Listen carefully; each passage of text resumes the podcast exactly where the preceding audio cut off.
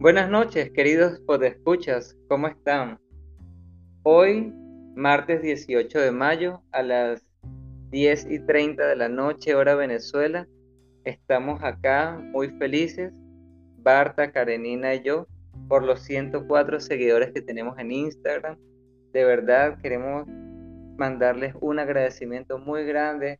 No saben ustedes todo lo que hemos pensado nosotros de si hacíamos el podcast, si, pensábamos en todas las posibles repercusiones de si iba a ser recibido o no, porque bueno, siempre está ese temor de que si cuento mis cosas personales, ¿cómo lo van a juzgar los demás? Siempre está ese miedo de ser juzgado y bueno, precisamente nos atrevimos, las muchachas dijeron, sí, vamos con eso, vamos a contar nuestras historias, no tengamos miedo porque tenemos una voz y esa voz tiene que ser escuchada porque lo que me pasa a mí seguramente le pasa a otra persona y poco a poco vamos a ir tejiendo, tejiendo historias y tejiendo sentimientos para que sobre todo no, no se sientan, no sintamos solos pues en todo este tema que es la vida. Les queremos decir que bueno, sabemos que el capítulo 1 obviamente tenía muchos problemas de audio, este podcast lo estamos haciendo de una forma muy humilde y de corazón. Estamos dando nuestros mayores esfuerzos para que llegue a ustedes y sobre todo se sientan en un espacio tranquilo. Es un espacio cómodo que vamos a ir construyendo poco a poco. Queremos ganarnos su confianza y que ustedes se sientan bien con lo que estamos construyendo aquí. Todas ustedes están siendo parte de algo maravilloso que vamos a crear y cada una de ustedes y cada una de las historias que sientan la necesidad de contar va a ser un ladrillo para toda esta, eh, toda esta gran estructura, pues todo este gran universo que vamos a crear a partir de ahora. Hoy tenemos aquí a nuestras invitadas, Barta y Karenina. Vamos a estar hablando hoy sobre la hipersensibilidad y la hiposensibilidad, cómo la han vivido ellas en su cotidianidad. Les estaba comentando a ellas hace rato sobre mi hija. Disculpen que siempre hable de mi hija, pero es que es uno de los ejemplos más, más evidentes que yo tengo. De que estaba en una fiesta infantil en estos días y que, bueno, estaban poniendo música, un compañerito cumplió años, y la música fue tan alta que ella no se dio cuenta, ella estaba jugando y de repente la música la, la colapsó y empezó a vomitar. Ella llegó toda penada, padre, me vomité y se sentía mal, se sentía avergonzada por lo que había sucedido. Ella todavía no comprendía. Yo le digo, claro, eso fue por, por la, porque fue mucho ruido y el afecto. ¿Cómo han hecho ustedes? Porque ya ustedes son adultas, como lo comentamos en el episodio anterior, los diagnósticos los tuvieron tardíos. Imagino que tuvieron muchas situaciones en su vida cotidiana de hipersensibilidad que las hizo colapsar, ¿no? Sí, en mi caso es algo constante el hecho de que la hipersensibilidad me altere, pues, porque digamos que tengo esta característica tanto a nivel auditivo como olfativo y, visual. Este, un ejemplo de esto fue hace poco que fui con mi esposo a hacer mercado a un lugar que es abierto y va muchísima gente, muchísima, muchísima. Entonces, de repente en un descuido, eh, lo perdí de vista. Y era tanta la gente y como no podía encontrarlo, me empecé a abrumar por el ruido, por la sensación de, de la gente cerca de mí, sentía que me rozaban, que era muy desagradable, sentía el olor de la gente cerca y todas esas sensaciones me colapsaron hasta el punto de que terminé llorando horriblemente y golpeándome la cabeza enfrente de todo el mundo. Y esta fue como que una situación muy difícil porque para cuando yo reaccioné ya tenía a todo un círculo de gente a mi alrededor mirándome de una manera despectiva, ¿sabes?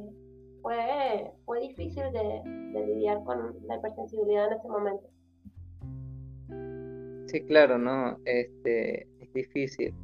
Como te estaba diciendo, no es lo mismo ver un niño que pasa por una, una situación desagradable a ver un adulto. Generalmente con el adulto se es más fuerte, uno lo juzga más, uno dice, oye, ¿qué le pasa a esta persona? ¿Por qué está actuando de esta manera? y no es tan sencillo, ¿no? Eh, está más el tema de, por qué actúa tan extraño, por qué no, no se calma, por qué no tiene autocontrol. Esa es una palabra muy fuerte, el autocontrol. ¿Cómo haces tú, Barta, si estás en una situación fuerte? ¿Cómo, cómo mantienes ese autocontrol que uno dice, uno neurotípico dice que es muy fácil de obtener? Pero porque uno prácticamente vive con todas estas percepciones sensoriales, pero no a un punto que te desboque, sino creo que las manejamos más o menos o no nos afectan tanto. Sí, eso que dices de que a los adultos nos juzgan más, pues a mí me ha traído eh, como consecuencia que sí, yo me saturo también porque al igual que Karenina soy muy sensible a nivel auditivo, olfativo y visual, sobre todo esos tres. Y pues sobre todo cuando sales a la calle, esos son como los estímulos que, que más son los principales estímulos que recibes en la calle. Entonces, eh, por esto de que me vayan a juzgar y todo lo demás, yo trato aguantar lo más que pueda. Y, por ejemplo, si voy a la calle, necesito prepararme muy, muy bien para poder salir. De otra manera, siento que voy a perder el control y el hecho de perder el control ya es algo que me causa mucho estrés y mucha ansiedad. Entonces, eh, bueno, yo hasta ahora no he tenido un episodio así en la calle, pero lo he tenido en mi casa justo después de llegar de la calle, de llegar saturada. Entonces, sí, de verdad que a veces los adultos no, nos aguantamos todo eso por el simple hecho de no, de no, de no sentirnos juzgados. Y bueno, por ejemplo, eso te puede traer problemas, en mi caso, con mi pareja al principio, antes de que supiéramos lo del autismo, porque él es una persona que disfruta salir a comer, salir a hablar, pasear. En cambio, yo no, o sea, yo disfruto tener una estructura. Si voy a salir, voy a aprovechar de hacer varias actividades que necesite hacer en la calle para no tener que volver a salir. O sea, es como ahorrar cada salida que hago. Y bueno, muchas veces después de comer en algún restaurante o algo, él siempre se, que, se quiere quedar como hablando un rato. Pero sinceramente yo no le puedo seguir la conversación ni puedo disfrutar el espacio porque el ruido que hay alrededor, por ejemplo, en una feria de comida o incluso en un restaurante, eh, para mí es abrumador, totalmente abrumador y ya varias veces, varias ocasiones me ha tocado decirle como, oye, mira, no aguanto más, necesito irme a la casa ya, o sea, inmediatamente, porque si no me voy, siento que, voy a colapsar. Y bueno, muchas veces también suelo ir al baño, no porque tenga ganas de hacer algo, sino eh, voy al baño, me lavo las manos, mojarme las manos, ponerme agua en la cara es algo que me, me calma un poco, pero es algo de un momento. Realmente lo que yo necesito es bajar el nivel de los estímulos y normalmente eh, ese confort lo consigo en mi casa. En la calle me cuesta, me cuesta muchísimo. Bueno, hay algo que yo quería acotar en función de lo que dijeron. Para mí no es como que a los niños se les perdone más necesariamente, porque por lo menos en mi experiencia como niño, siempre fui vista como que era quisquillosa. O sea, por ejemplo, en cuanto a las texturas, yo no soportaba para nada muchas telas y las cobijas de mi casa eran de esas que son como fibrosas, era terrible. Entonces, los mecanismos que yo encontraba para, para lidiar con esto eran cosas como, por ejemplo, dormir con una sábana de algodón por debajo de la cobija, de manera que no pudiera sentir ninguna parte de la cobija. Esto, por ejemplo, soy súper, súper sensible al, al viento que entra por debajo de la cobija. Entonces me tengo que abrigar de una manera extraña que, que es cubrirme toda y luego como que meter la cobija por debajo de mi cuerpo, que no quede ningún huequito, porque si no, no puedo dormir, porque soy muy sensible a esa temperatura que es ligeramente más fría. Eso me desagrada. Otra cosa que, que tiene que ver con esto de la piel es que, por ejemplo, cuando, cuando era niña principalmente, porque me afectaba un poco más, siempre arrancaba las etiquetas de la ropa. Entonces, es lo que te digo, o sea, mis padres no comprendían como que eh, ella necesita ropa de algodón y esto, siempre me compraban ropa de poliéster. Ellos no comprendían que era que realmente yo no lo toleraba, sino que pensaban como que no, esta niña lo que tiene es que es que es dañina, como que no cuida las cosas que uno le da. Ah, bueno, mira, casualmente, con lo que estaban diciendo ustedes, Bar de Karenina, este, hoy hicimos una pequeña encuesta en el Instagram. Le agradecemos a todos ustedes por haber interactuado y por haber respondido. Y la gran mayoría de las personas dijo que eh, se, si sienten hipersensibles. Este, entre ellas estaban diciendo que les molestaban mucho las etiquetas, las posturas, las personas en la calle. Y sobre todo, otro punto muy común eran los ruidos y las, las sensaciones táctiles. Una de ellas dice que debe ser muy cuidadosa con la ropa y usar los auriculares, porque he visto que es un comportamiento muy común, o he escuchado que es un comportamiento muy común usar auriculares, auriculares cuando están en la calle, ¿no? Como para evitar todo este ruido. Sí, si dejas de escuchar los ruidos alrededor, te puedas sentir un poco desorientada, sobre todo en la calle. Y sí me da un poco de miedo eso, o sea, de repente eh, estar muy tranquila porque tengo mis audífonos y de repente eh, perder el sentido del tiempo, de dónde estoy, de a dónde iba, qué iba a hacer. Y bueno, por eso creo que me, me obligo un poco a aguantar los ruidos cuando salgo sola. Eh, por eso normalmente trato de ir en taxi y no en autobús, porque lo que es el autobús o el metro, estos sistemas de, de transporte masivo para mí son realmente intolerables. Sí, bueno, esto, por lo menos me ha pasado mucho la experiencia esta de que de que voy en un metro y entonces tengo colapso porque es tanta la gente a tu alrededor y hablan todos al mismo tiempo, entonces la primera sensación que me da siempre es como vértigo. Son muchas voces girando alrededor de mi cabeza y todas las imágenes empiezan a girar también. Y de repente como que es tan fuerte que he terminado incluso desmayada. A veces llamaban a mi esposo oye, tu esposa está en tal estación de metro, ven a buscarla. Eh, sí, los transportes masivos son, son un detonante muy común, pues. Es complejo, ¿no? Porque pareciera que hay muchas cosas que no pueden controlar. Simplemente están ahí expuestas a todas esas sensaciones que les llegan como de golpe y sin amortiguadores, pues llegan todos.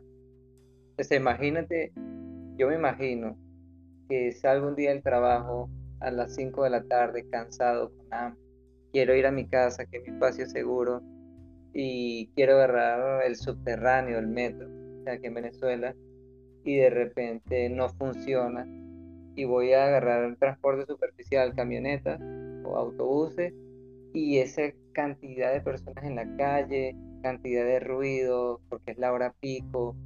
Imagínate estar en medio de todo ese ruido todo eso, o sea, es muy fácil si para uno, para mí es agotador, ahora imagínense para ustedes.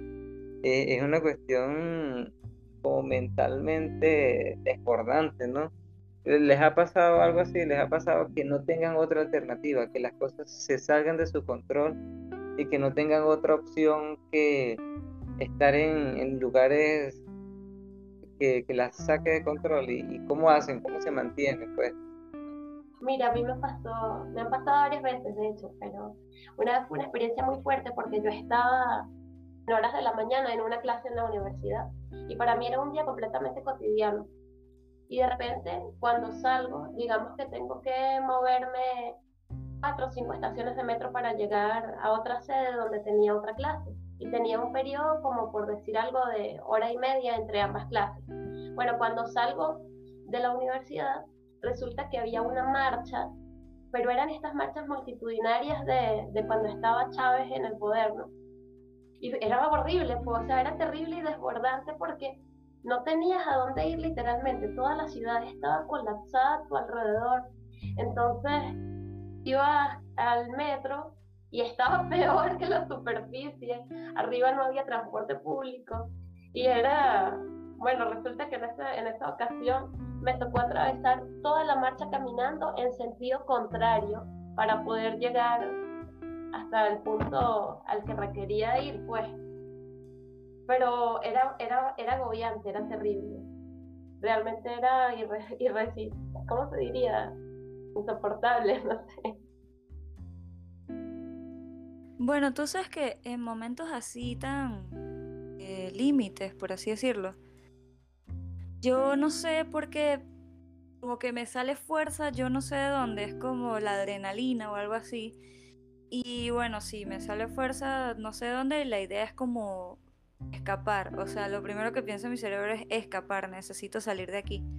Entonces, también por eso cada vez que voy a salir trato de prepararme, de tener siempre que si agua, eh, dinero extra, eh, mi celular bien cargado, con saldo, eh, no sé, algunas pastillas que sean necesarias. Siempre, o sea, yo no puedo salir, hay personas que salen con la llave y su documento de identidad y ya. Yo no puedo, yo necesito siempre llevar como un kit de primeros auxilios para sentirme más tranquila que si pasa algo así, pues tengo mi kit y eso me da una pseudo, eh, pseudo tranquilidad, vamos a decirlo. Pero lo que sí te aseguro es que luego cuando llego a mi casa o ya sea a un lugar más tranquilo, después de haber pasado toda la situación, siento que me desmayo, o sea, literal me lanzo en la cama y es como necesito pasar horas sola, sin ruido, oscuridad absoluta, sin hablar con absolutamente nadie, o sea, apago el celular, necesito aislarme completamente para poder recuperarme de una situación así. Entonces, realmente es agotador, o sea, este tipo de situaciones es bastante agotador. Y creo que por eso evito tanto salir a la calle, porque no sé si ya lo dije, pero en mi casa siento que puedo controlar todo y me siento muchísimo más tranquila sí, son sensaciones totalmente agotadoras porque físicamente te alteran. O sea, no es solamente como digamos, simplemente no es que escuchas un volumen muy alto y te aturde, no, no. O sea, físicamente yo siento que me altera. Por ejemplo, en las épocas decembrinas, aquí suelen, suelen utilizar mucha pólvora, fuegos artificiales. Y para mí es terrible, es fatal. O sea, yo siento que me afecta más a mí que al perro. Porque siento en esos momentos que los impactos sonoros son tan profundos, son tan fuertes como, como si penetraran mis órganos y realmente la sensación que yo siento en esos momentos es como que mis órganos fueran gelatinosos y, y todo vibrara dentro de mí de una manera muy desagradable, me dan náuseas, ganas de vomitar, este, escalofríos, es, es muy fuerte pues. Y bueno, esto, esto también me hace pensar que para ti tu casa es un espacio, digamos, de, de confort, donde estás tranquila, segura. En mi caso yo vivo al lado de un estacionamiento, literalmente mi ventana da al lado del estacionamiento y constantemente hay ruidos molestos e incómodos que están allí presentes, ¿no? Pero son muchos los ruidos que te alteran estando en tu casa. Por ejemplo, esta cuarentena a todos mis vecinos les dio por remodelar su casa y ha sido terrible porque ni siquiera respetan los horarios de, de remodelación, entonces tú escuchas martillazos los domingos a las 8 de la noche. Son cosas que realmente me alteran mucho porque puedo perder todos mis objetivos de día. O sea, si este día, por ejemplo, yo me levanté con ganas de escribir un artículo, eh, no puedo escribir ni una palabra, me altero, empiezo a caminar, a sudar, me da ansiedad, me estreso, no, encuentro un espacio donde esconderme, digamos, aunque esté dentro de mi propia casa. Ah, bueno, sí, estuve viendo también los comentarios del Instagram que varias personas nos respondieron que sí que es muy agotador este tipo de situaciones.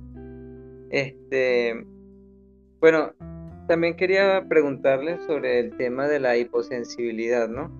Así como están muy sensibles a muchas cosas, también tengo entendido que muchas de ustedes son hiposensibles a estímulos, sobre todo táctiles, ¿no?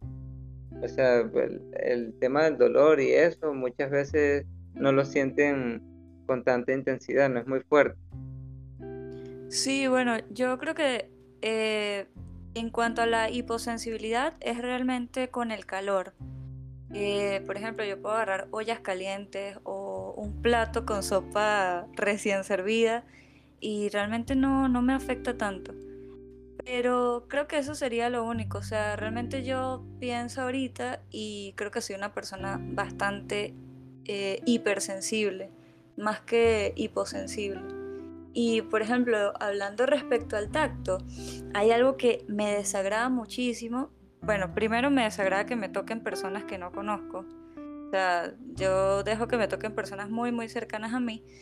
Y bueno, pues estas personas cercanas este, tratan de ser cariñosos conmigo y por ejemplo que me toquen el cabello o que me toquen el brazo de manera suave y repetitiva es algo que me estresa demasiado porque es como, yo lo veo como, ajá, ¿esto cuándo se va a acabar? Porque como es tan repetitivo y suave, eh, siento que es infinito.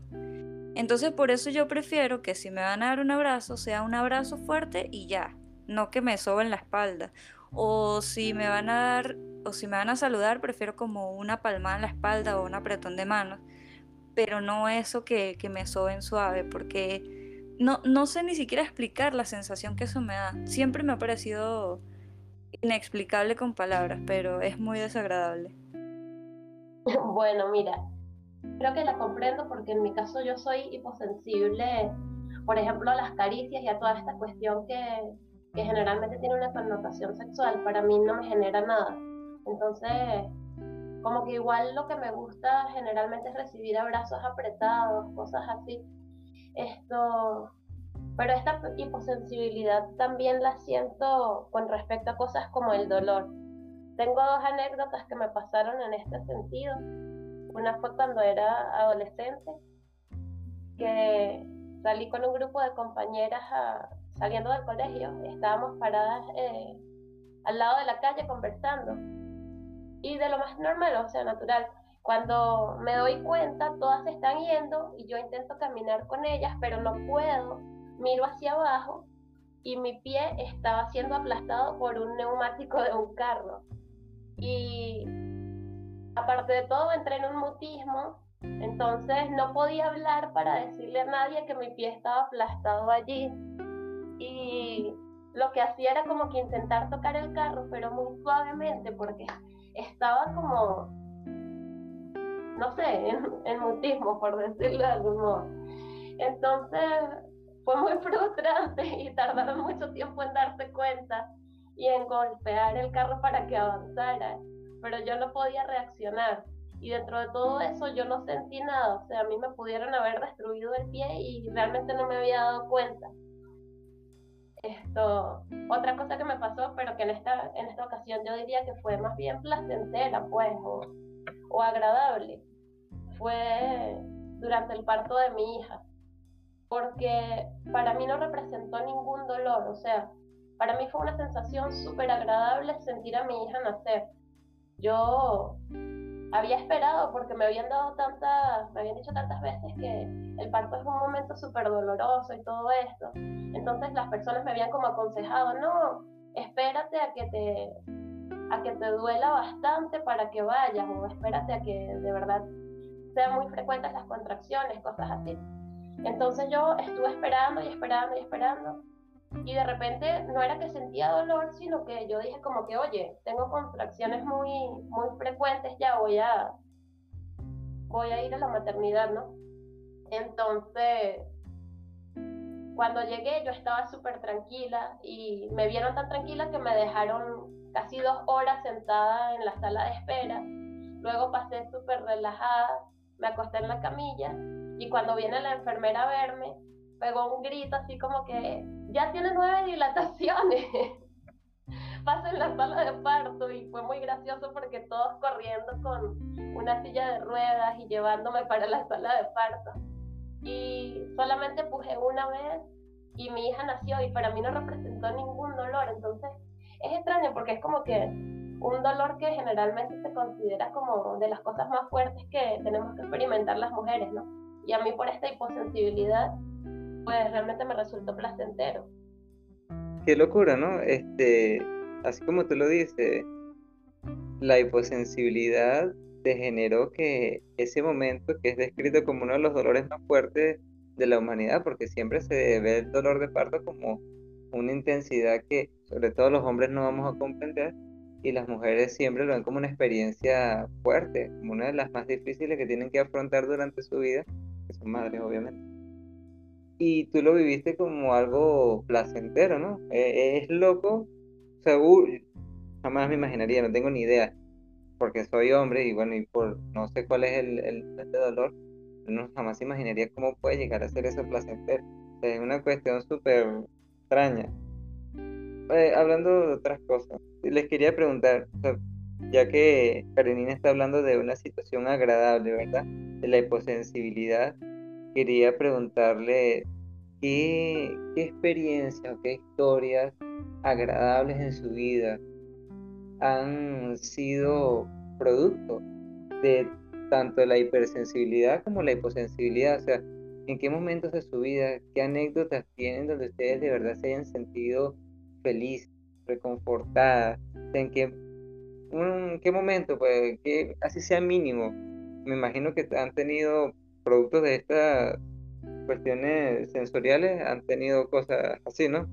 Sí, así es. Eh, yo también quería hablar de, la parte buena de, ser tan hipersensible o hiposensible. En mi caso, por ejemplo, eh, las luces, o sea, yo las luces blancas no me gustan, pero eh, las luces de colores me encantan. Y por ejemplo, ver un arco iris para mí es algo increíble, o sea, me da una paz solo ver los colores. Y no solo un arco iris natural, sino, por ejemplo, me gusta tener marcadores. Yo realmente casi no dibujo ni nada de eso, pero tener los marcadores ahí y ver esos colores en mi área de trabajo me da demasiada paz. O usar colores para mi rutina diaria, eh, usar stickers ese tipo de estímulos realmente me, es muy satisfactorio y, y, lo mantengo. Pues, o sea, siento que la hipersensibilidad también es una herramienta para autorregularte. Eh, también pasa con los sonidos. En, el, en la parte de los olores, eh, yo no tolero los perfumes ni los, digamos que son los olores como no orgánicos, por así decirlo, o sea, no sé si se dice así, pero digamos olores sintéticos. El olor a plástico me da náuseas inmediatamente o dolor de cabeza, igual que el, cualquiera, cualquier perfume.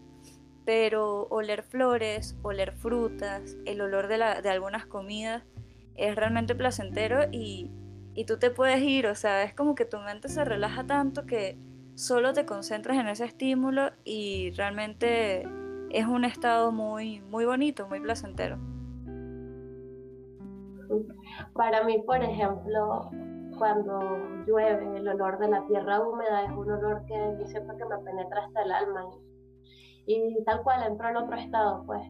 Igual que el olor de la montaña o, o algo que me conecta mucho también en ese sentido de la hipersensibilidad es los momentos que comparto con mi perro. Yo tengo un Golden Retriever y y a veces me acuesto a su lado cuando estoy muy estresada y solamente percibir su aroma y escuchar los latidos de su corazón es algo que me relaja de inmediato. Y definitivamente el olor de los, bueno, para mí, que soy amante de los animales, el olor de los animales, eh, del pelaje sobre todo, es muy, muy placentero. Yo también tengo mi perrita y tal cual, a veces cuando estoy estresada solo me, me acuesto cerca de ella, la abuelo y Eso me, tranquiliza mucho. Sabes que ahorita me estaba acordando, esto puede ser una historia bonita. Eh, yo no recuerdo qué edad tenía, pero recuerdo que fuimos a la playa, estaba niña, y un tío me dio un caracol, que en ese momento, cuando uno está niño, ve las cosas como muy, muy grandes, cuando uno está pequeño. Entonces recuerdo que era un caracol muy grande y él me dijo, póntelo en el oído y vas a escuchar el mar. Y me imagino que muchas personas han hecho esto. Entonces yo me lo puse en el oído y para mí eso fue algo increíble. O sea, es que yo siento que nosotros vivimos las cosas como en otro, en otro nivel sensorial porque hay alguien, o sea, lo, lo que yo he visto, lo común es que la persona agarra y escucha el mar y es como, ay, sí, qué bonito, se escucha el mar. Pero para mí, que era niña en ese momento, era como, no entiendo cómo es posible que esto reproduzca un sonido idéntico al mar y cómo es que lo estoy escuchando. Y bueno, recuerdo que pasé varios años eh, de mi niñez pensando cómo funcionaba eso. Y creo que hasta ahora realmente no lo entiendo bien, pero es algo que me parece tan bonito. Qué bonito, ¿no? Inclusive esta hipersensibilidad, viéndola desde este punto de vista agradable, puede ayudarlos a, desde un punto de vista creativo, de imaginación me refiero, que se estimula al cerebro a, no sé, a llevarlos a lugares agradables, a recrear eh, situaciones muy placenteras o tanto de niños como de adultos, estar en espacios en paz. Estaba pensando ahorita que sobre este tema de la hiper e hiposensibilidad, ya ustedes que son adultas, ¿no? Y bueno, para las demás que nos están escuchando, es bueno, me imagino yo, como que, hacerse una estructura de los cinco sentidos y como que listar qué cosas agradables y desagradables son productos de esto, porque lo que es hipersensible para una no necesariamente es para la otra. Es como que ir haciendo un barrido, un pequeño test de qué cosas son más o menos tolerables, ¿no? Como para, es una especie de autoconocimiento, que no sea producto solamente de, cuestiones accidentadas y, y, de situaciones agradables o desagradables, sino que sea poco a poco como un trabajo de introspección. Sí, fíjate que yo en la universidad estudiando arte sonoro, este, hicimos varias prácticas de lo que era como la educación de la escucha. Y esto se trataba como de, de entender cuáles eran aquellos sonidos que, que te producían placer, que te desagradaban, por qué, todo eso. Y fue una práctica que yo la llevé luego a otros sentidos. Y dentro de todo esto fue muy positivo para mí, porque por ejemplo, yo nunca toleraba la textura de las lijas era algo que eh, me irritaba demasiado, me producía demasiada entera. Y a través de un proceso de, digamos, como, ah, ¿cuál sería la palabra? Aproximación progresiva, no, no sé cuál es la palabra, como exposición progresiva. De exposición progresiva a estas texturas, bueno, al final pude, pude tolerarlas y pude percibirlas y de hecho hubo una oportunidad en la que me resultó placentero tocar una lija pero fue todo un proceso como de sensibilización que tuve que atravesar, pues. Entonces creo que también es algo que pudiéramos hacer en función de aquellas cosas que realmente nos irriten demasiado, como que ir, ir como sensibilizándonos poco a poco para ver en qué manera o, o hasta qué grado podemos tolerarlo, o incluso, como me pasó a mí, llegar a disfrutarlo en alguna ocasión, pues. Sí, eso es cierto. Y fíjate que yo cuando era adolescente yo hacía pulseras, eh, no sé cómo se dirá en otros países, pero eh, joyería básicamente. Y me acuerdo que hubo una época que yo tenía como 10 pulseras tejidas en macramé en mi brazo izquierdo. Y yo ahorita no tolero una pulsera o un collar, siento que me, me aprieta, que me corta la circulación. Pero en ese momento yo las usaba y hubo un día que un amigo me dijo, oye, tú siempre, mientras hablamos, te estás tocando siempre las pulseras, siempre estás, siempre estás jugando con eso.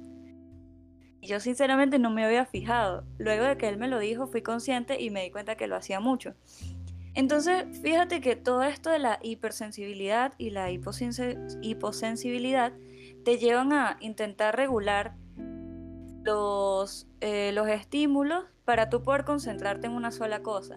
Entonces a veces necesitamos como juguetes o cualquier cosita, como decía, eh, como decía Karenina, eh, hacer alguna actividad mientras está en, el transporte público para, no estresarse. Entonces eh, yo ahorita de adulta me empecé a dar cuenta como, oye, yo puedo ir comprando mis cositas, mis juguetes, que yo siento que, me ayudan a regularme. Y así lo empecé a hacer.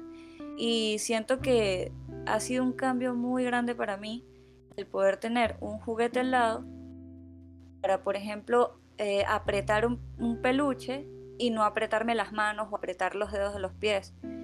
Eh, esa es la cuestión, o sea, autorregularse, haciéndose, haciéndose daño con las autolesiones y ese tipo de cosas, pues es bastante duro y por eso como que lo recomendable es también buscar juguetes o cosas que, que te permitan autorregularte sin tener que herir tu cuerpo. Sí, bueno, yo también he recurrido al uso de juguetes, por decirlo de algún modo. Tengo mi peluche, pero solo es uno para usar en casa. Eh, pero sí, me siento estresada y solamente la sensación de tocarlo y ponerlo cerca de mi pecho, el calor que me da, la suavidad, ya me relaja. Para la calle, para cuando salgo, generalmente tengo un spinner o un pulsor o algo con mis pulseras. Ahora utilizo pulseras grandes y lo que hago es que muevo las pulseras, me la quito, me la coloco, en fin. Eh, otra cosa que cuando no tengo otra opción, pues este, agarro una hoja de una factura, cualquier cosa, me pongo a hacer un origami.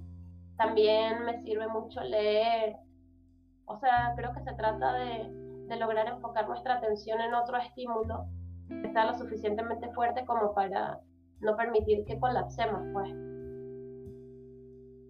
Sí, por eso cuando nos vean jugando con nuestras manos o con algo, eh, no se distraigan con eso. Igual los estamos escuchando aunque no parezca, aunque parezca que estuviéramos totalmente concentradas en, en nuestro juguete o, o algo así.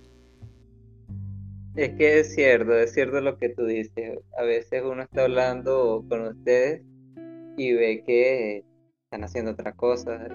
y bueno, generalmente cuando uno habla con otra persona, uno eh, es lo, más común que se miren a los ojos, pues, o, o, saber que la atención está en uno, hablando. Y cuando uno los ve a ustedes, están haciendo una cosita, están rayando en el cuaderno, haciendo punticos, este, bueno, ahora muchas personas usan el celular, pero generalmente no es el celular, generalmente son otras cosas más manuales que, que generan como un movimiento repetitivo y constante. Y muchas veces, y te lo digo por experiencia con mi hija, uno no, a veces no tiene paciencia y termina empeorando las cosas. Entonces, es una cuestión de aprendizaje, tanto para los neurotípicos como para las personas con autismo, de tolerancia porque a, veces no es sencillo ni de una parte ni de la otra.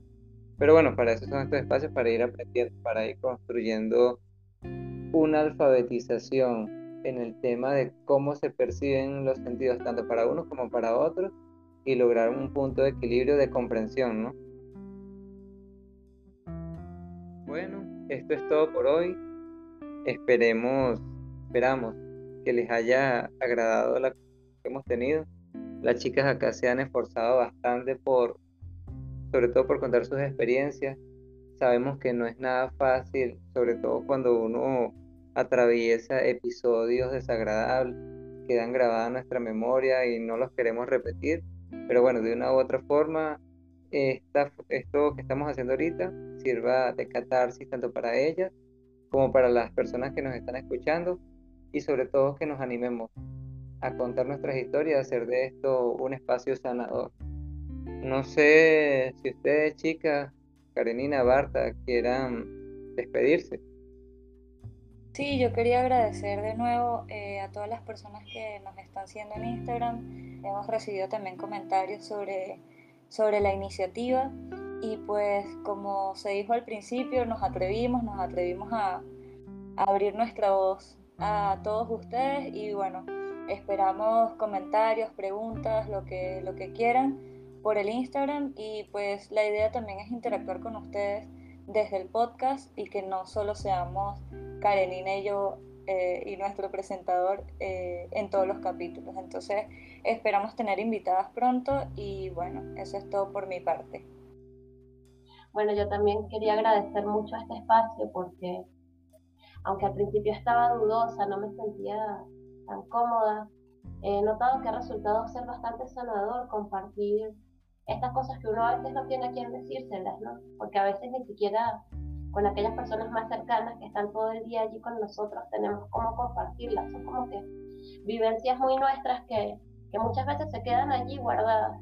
Entonces es bonito como experiencia de, de autoconocimiento, ha sido muy, muy bonita y de verdad que la recomiendo para todas aquellas que quieran quieran participar, que, que se contacten con nosotros, que, se atrevan a hacerlo, porque es algo realmente revitalizador. Mm, hermosas palabras. Bueno, nos veremos en el próximo episodio. Hasta pronto.